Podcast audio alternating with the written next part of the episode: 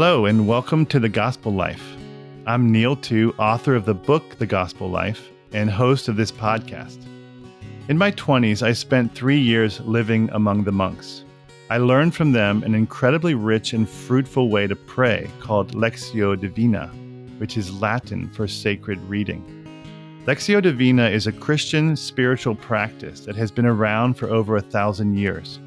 It's a way of entering into the presence of God who speaks in His Word, listening to that Word, meditating on it, retaining it, and responding in prayer to God who has just spoken to us. I follow this practice every day, and in this podcast, I share with you its fruits. I hope it blesses you. Episode 8 The Spit of the Rabbi. What kind of physician spits on their patient's wounds in the process of healing them? What minister today would incorporate the act of spitting into a ritual of healing? We can ask ourselves these questions as we confront Jesus' puzzling gesture in a reading from Mark chapter 7 verse 31 to 37, the healing of a blind man. Here's the story. Jesus is north of Israel in the pagan cities Tyre and Sidon. He travels southeast and enters another pagan territory, the Decapolis. This is a region of 10 cities. The name comes from Deca and Polis, which means 10 cities in Greek. It's a region of 10 cities southeast of Jesus' home base in Capernaum. The Decapolis was a large Roman province, and generally speaking, not a place where Jews frequently traveled. But Jesus goes there, and when he arrives, he is already known. This is because in one of his previous excursions, see Mark chapter 5, he entered this region and healed a violent man notoriously afflicted by a legion of demons. After the healing, Jesus sent the man back to his region to tell the story of what Jesus had done for him. So now, Jesus was known in certain circles in the Roman Decapolis.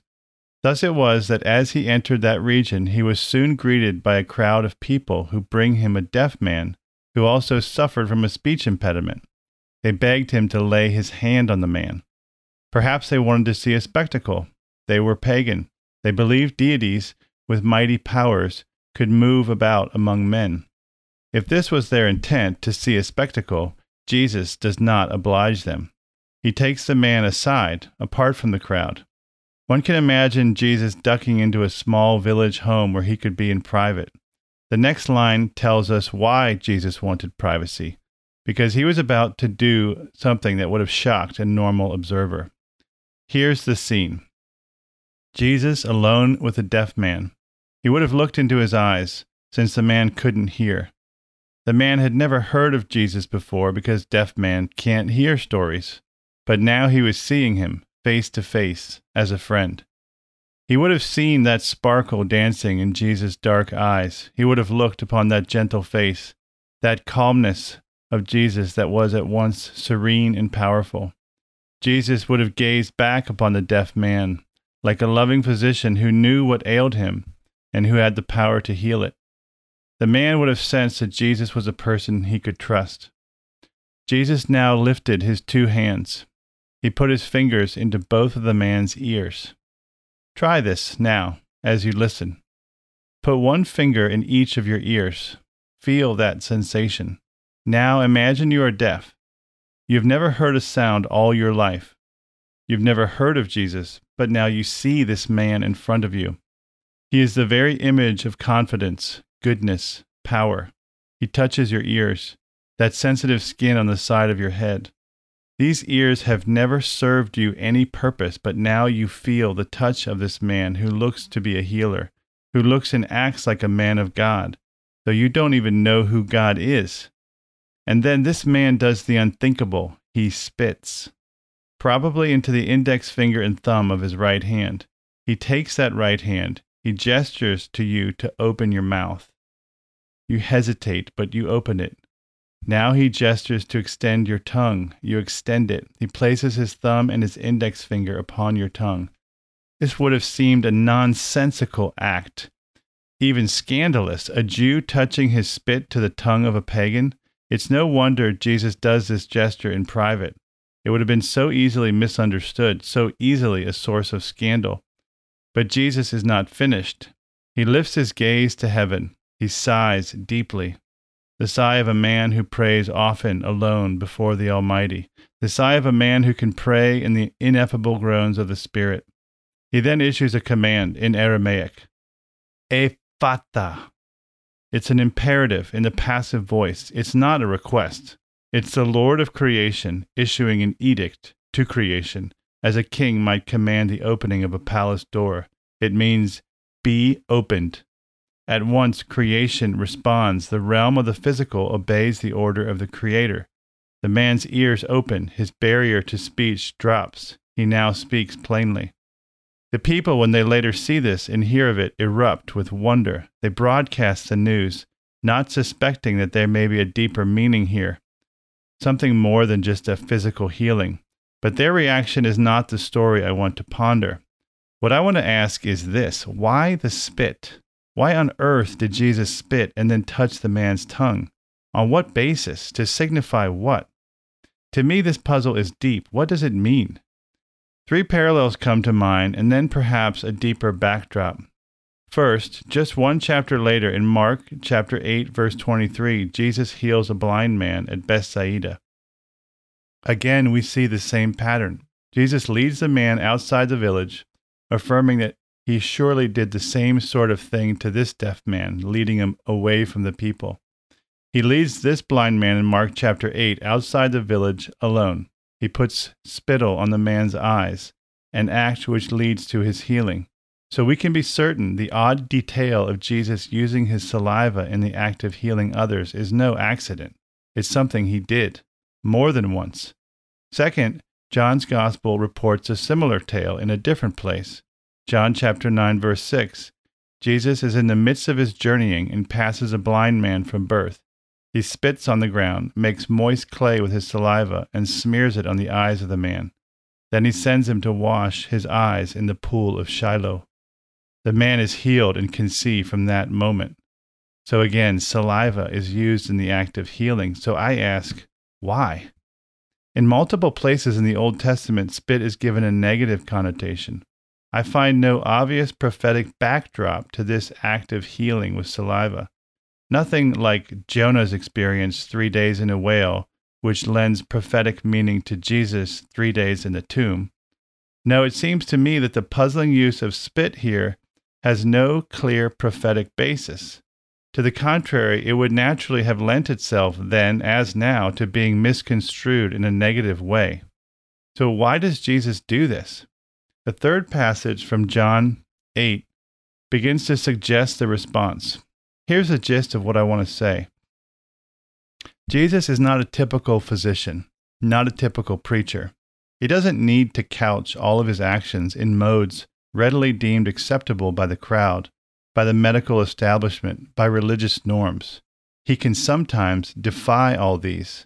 The fact that he does so, the fact that he sometimes flies in the face of convention, is powerful evidence of his magnificent and serene authority. Here's another way of putting it. If this man who walked the earth and said to his disciples, Take this bread in you, it is my flesh. Take this wine in you, it is my blood. And when you eat my flesh and drink my blood, you will dwell in an interior communion with me and the Father who sent me. For these are the sorts of things that Jesus said. See John chapter 6, 55 through 57, and Luke chapter 22, 19 to 20. If he can say this about his flesh and blood, then does it not also stand to reason that his saliva possesses healing powers? If he's the Logos, the second person of the Trinity, if the touch of his hand upon a leper disperses leprosy, what will be the effect of the touch of his saliva upon a mute tongue or a blind eye?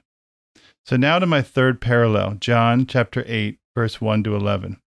A band of Pharisees brings a woman before Jesus who just moments earlier had been caught in the act of an extramarital sexual encounter.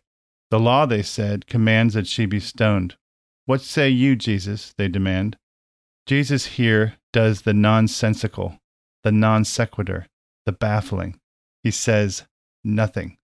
He bends down and writes in the dirt with his finger. They persist in their questions.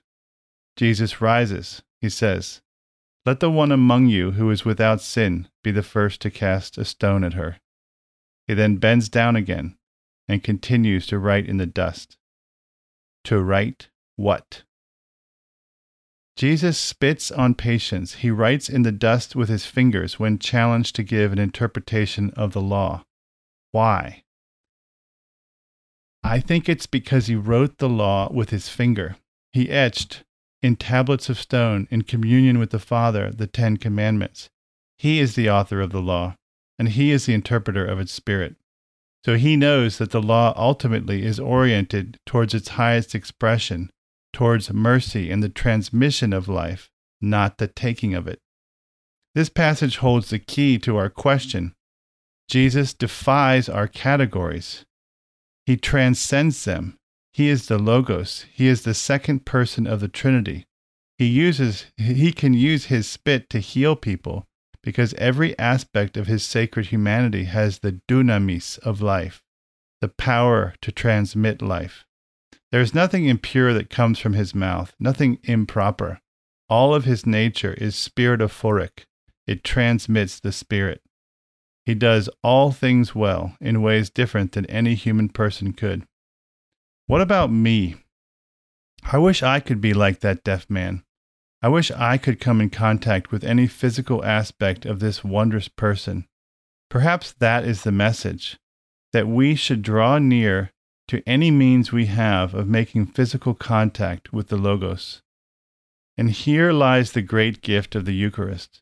The man who touched the ears of the deaf man, who raised his eyes to heaven and sighed a deep desire of his heart, who touched the mute man's tongue with water from his own mouth, he, the icon of the invisible, the second person of the Trinity, he has left for us a sacrament of his presence, a physical sign of his presence, a concrete point of contact, raw physicality capable of imparting his divine life to us. Just as God the Father once did to Adam, physically blowing the breath of life into his nostrils and imparting life to him. See Genesis chapter 2, verse 7. Let's close with a prayer. Jesus, draw me apart in my heart, away from the crowd, into a personal encounter with you. Draw me to the Eucharist, this encounter where you give me your flesh and your blood, where you touch my tongue with the power of your divine love. Let your word echo over me. Let it be to me according to the way you speak into the heart of your saints. Amen.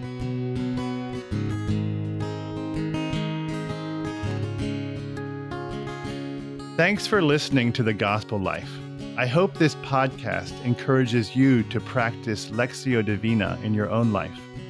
If you liked this podcast, please subscribe to this channel or follow it.